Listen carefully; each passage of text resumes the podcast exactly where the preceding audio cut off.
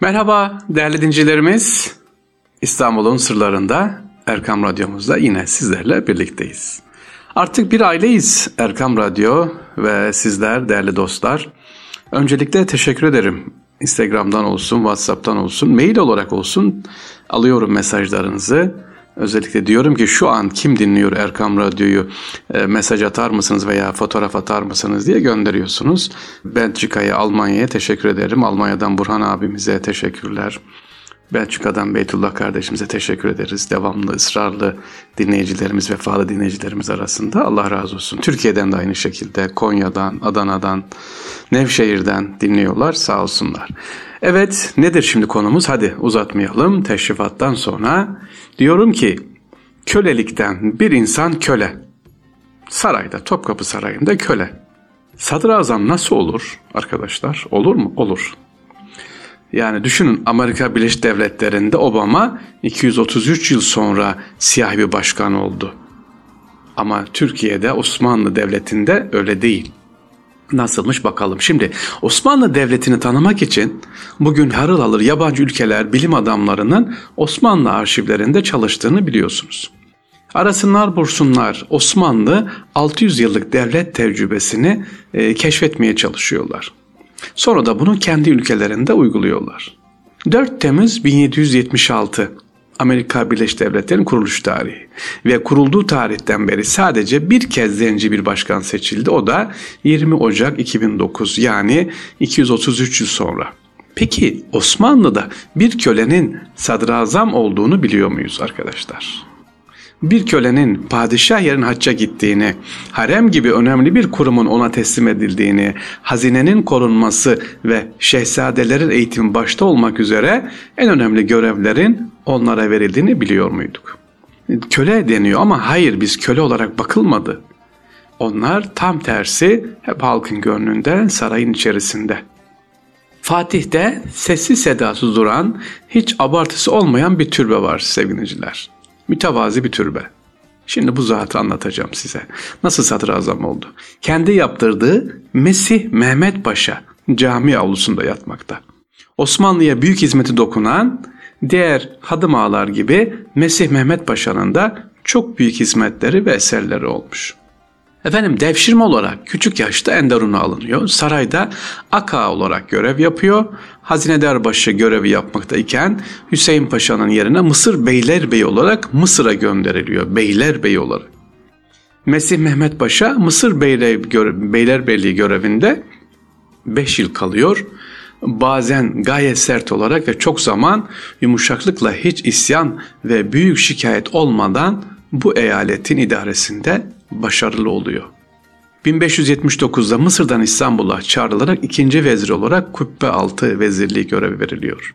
Yerine Mısır Beylerbeyi olarak Harem-i Hümayun'da baş hazineder olan Hadım Hasan Ağa getiriliyor.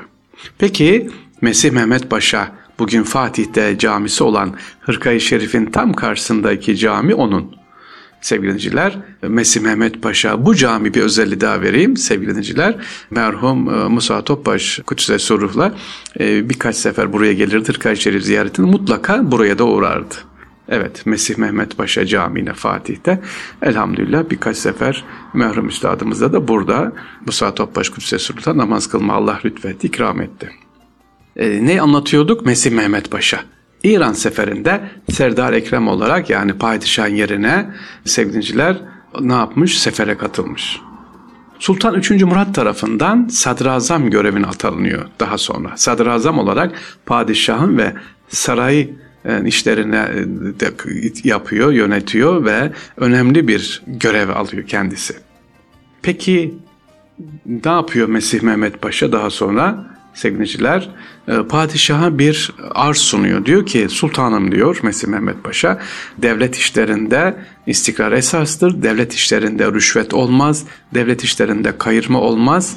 Devlet işlerinde diyor esas olan nedir? Hukuktur, adalettir diyor. Bunu veriyor ama padişaha bu e, bunu kabul ettiremiyor. Mesih Mehmet Paşa'nın şöyle söylüyor sevgiliciler isteğini reddedince bakın cevaba bakın. Üçüncü Murat'a şunu söylüyor.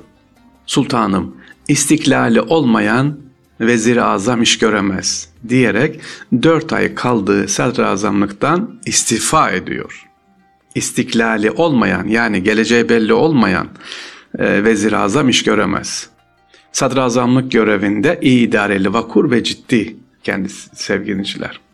Peki Türbesi nasıl? Şimdi bu türbeye gideceksiniz inşallah bunu dinledikten sonra. Mesih Mehmet Paşa Camii'ni göreceksiniz. Avluda e, mini minnacık mı diyeyim artık ben nasıl söyleyeyim. Şadırvanın hemen önünde caminin girişinde türbe. Türbesi değil yani büyük kozaman satafatı türbe de etrafı demirlerle çevrilmiş böyle bir türbe diyebiliriz sevgiliciler.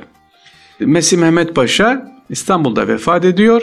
Hırkayı Şerif Camii tarafından orada yakında olan Mehsi Mehmet Paşa Camii'nin yanında üstü açık olan türbesine defnediliyor. Osmanlı camilerinde klasik mimar usulde mutlaka caminin giriş kapısına yani Babü Selam kapısına bulunan şadırvan bulunurken kendi yaptırmış olduğu camide ise türbesi var. Türben arkasında şadırvan ve tuvaletler var. Peki bunu niye yaptırmış ders? Hikmeti nedir? Küçücük bir türbe sevgiliciler arka tarafta işte abdesthane var, tuvaletler var. Hikmeti diyor ki farkında kendisi de kölelikten geldiği nokta işaret ediyor. Geldiğim yeri biliyorum diyor. Haza min fadir Rabbi demeyi ihmal etmiyor. Mesih Mehmet Paşa'nın Mısır'da da bir medresesi var sevgiliciler. Ayrıca İstanbul Edirne Kapı civarında eskiden Hasan Paşa Mescidi bulunan mevkide de yine Mesih Mehmet Paşa Camii de bulunuyor değerli dinleyicilerimiz. Neyi anlattık? Mesih Mehmet Paşa Camii'ni ve türbesini anlattık. Mütevazi türbesini anlattık. Buranın önemli olduğunu inşallah yolu düşenler ziyaret ederler demiştim. Merhum Musa Topbaş Kudüs'e Sur Hazretleri burayı birkaç defa ziyaret etmişti efendim. Allah emanet olun efendim. Tekrar görüşmek üzere diyoruz.